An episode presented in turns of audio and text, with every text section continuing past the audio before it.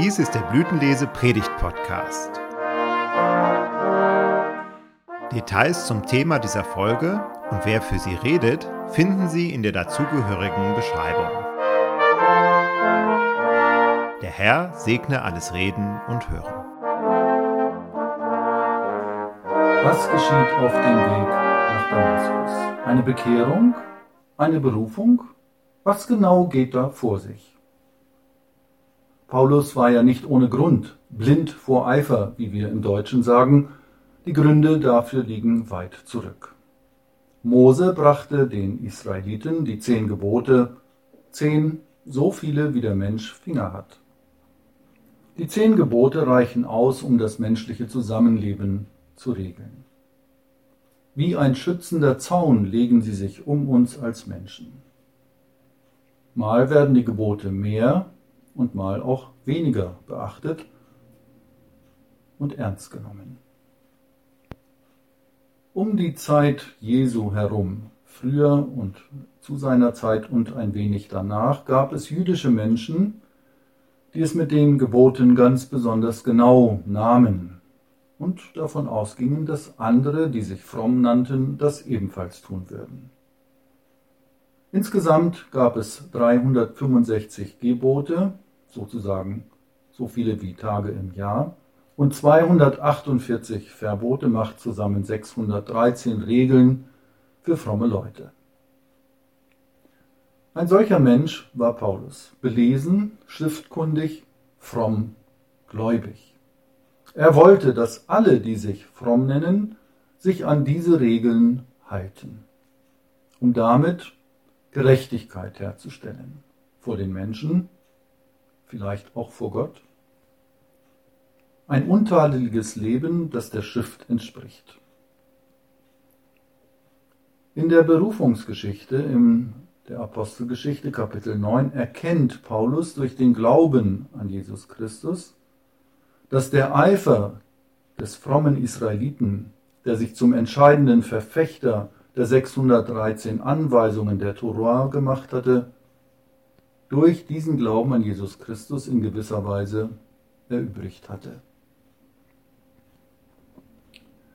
Wir achten genau darauf, was uns die Bibel erzählt. Die Berufung des Apostels Paulus änderte nämlich nichts daran, dass Gott, der Gott Israel, im Leben des Apostels Paulus die alles bestimmende Größe blieb aber die Voraussetzungen, unter denen das geschah, die hatten sich nun geändert durch die Offenbarung Gottes in Jesus Christus. Hat sich das verändert. Gott war seinen Weg mit seinem auserwählten Volk Israel weitergegangen. Nun aber hatte Gott durch Jesus Christus die Perspektive seines Handelns erweitert. Das hat Paulus erlebt und davon redet er dann in seinen Predigten und den uns bekannten Briefen des Neuen Testaments. Jesus Christus ist als Herrscher von Gott über alle Welt eingesetzt und nun gilt die Gerechtigkeit aus Glauben allen, die in diese Herrschaft einbezogen werden. Damals Paulus. Heute du und ich, Kraft unserer Taufe. Wer ist das, dem Paulus auf dem Weg von Jerusalem nach Damaskus begegnet? Jesus Christus selbst. Und nun tut sich etwas Neues auf. Früher galt Leben nach dem Gesetz, jetzt gilt Leben mit Christus. Leben in Christus. Früher galt fromme Eigenmächtigkeit, möchte ich es nennen, Jetzt gilt ein Leben aus Gnade. Das Leben mit Jesus Christus öffnet Paulus die Augen für ein Leben aus der Versöhnung, aus der Rechtfertigung und aus der Heiligung.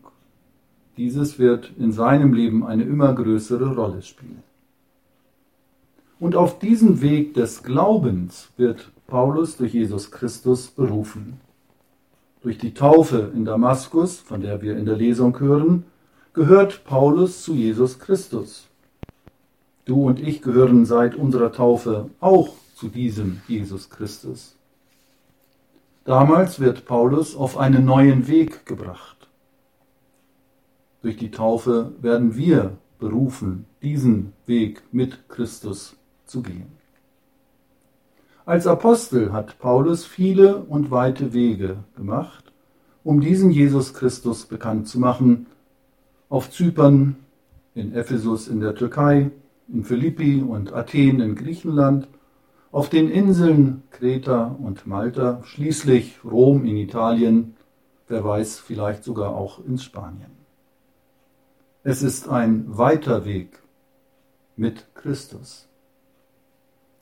Dieser Herr Jesus Christus, der Sohn Gottes, ist ein aktiver, höchst quirliger, möchte ich sagen, ein höchst lebendiger, aktiver Gott, der ein großes Interesse daran hat, dass das Leben gelingt auch, dass dein und mein Leben gelingt, ihr Lieben.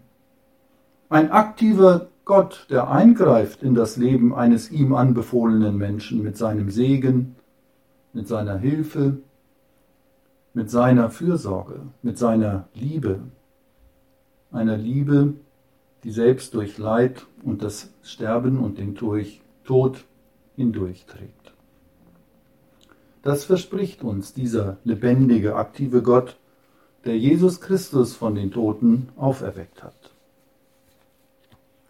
Vielleicht kann uns der Wochenspruch aus Jesaja 42, Vers 3 ein Hinweis darüber sein, was Inhalt, Ziel und Zweck der Sendung des Apostels Paulus ist, nämlich zu verhindern, dass das geknickte, bedrohte und gefährdete Israel zerbricht dass der nicht mehr strahlende, sondern nur noch glimmende Docht nicht ausgelöscht wird. Im Galaterbrief im dritten Kapitel Vers 14 sagt Paulus selbst, dass durch Jesus Christus der Segen Abrahams nun zu allen Völkern kommt. Und das Evangelium, das Paulus verkündigt, das Evangelium von Jesus Christus als Kraft Gottes, die selig macht alle, die daran glauben, ist nicht nur Licht zur Aufklärung der Völker, sondern trägt zur Ehre des Gottesvolkes Israel bei. Vergleiche Lukas 2, Vers 22.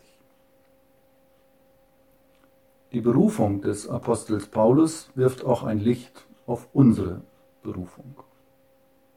Durch Jesus Christus lernen nämlich auch wir Abraham kennen und werden in die Verheißung Gottes an Abraham mit hineingenommen, in dir sollen gesegnet sein alle Völker, auch wir.